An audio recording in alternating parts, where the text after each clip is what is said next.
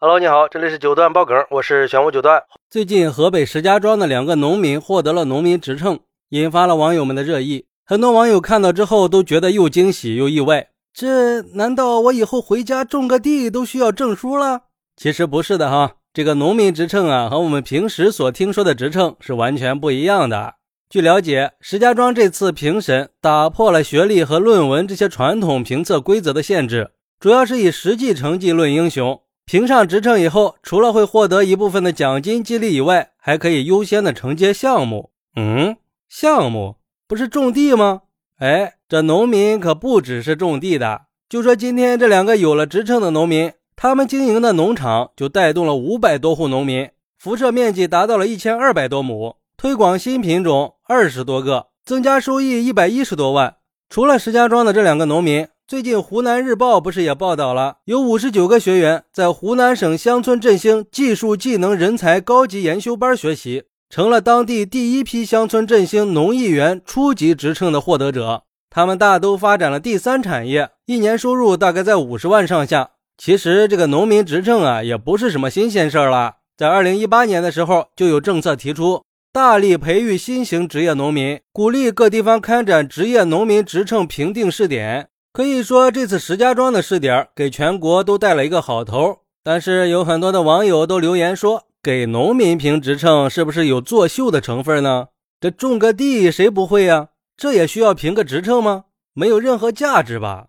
还有网友说，现在为什么好多人都不搞技术了呢？就是因为技术都被各种职称给代替了，被各种证书给替代了。有技术的不一定有证书，没技术的反而是各种证书一大堆。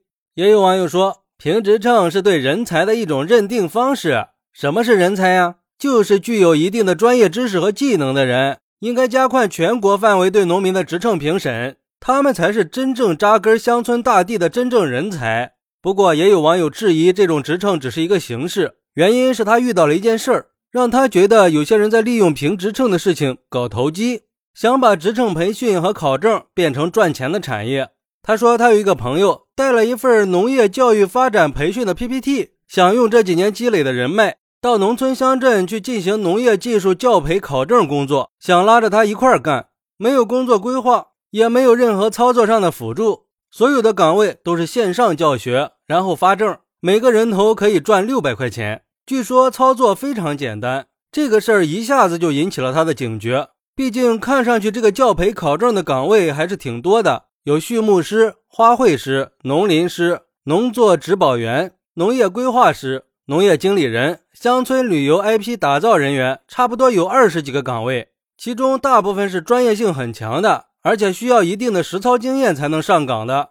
居然可以做到线上培训就能领证，那不就成了挂羊头卖狗肉了吗？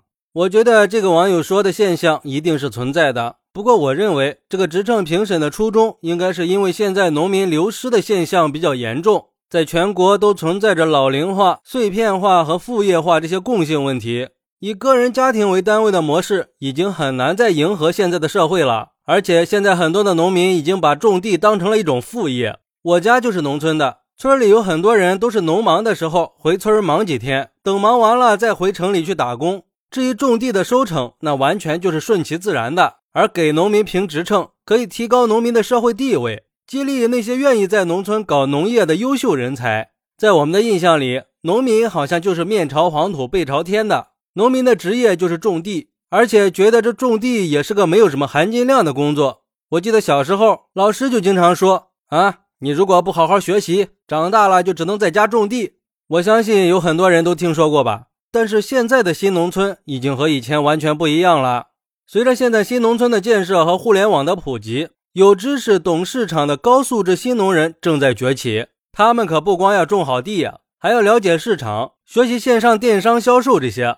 以前网络不发达，农民就只管种地，也不去想有没有市场，因为也没有渠道去了解呀。但是现在的新农人是根据市场需求，然后再决定种什么，而且销售渠道都已经提前就做好准备了。这样就避免了很多以前会出现的滞销问题。不过，虽然给农民评职称我们是非常支持的，但是希望在评职称的规则和流程上一定要把好关，只有这样才能真正体现出职称的价值。好，那你是怎么看待这个事儿的呢？快来评论区分享一下吧！我在评论区等你，拜拜。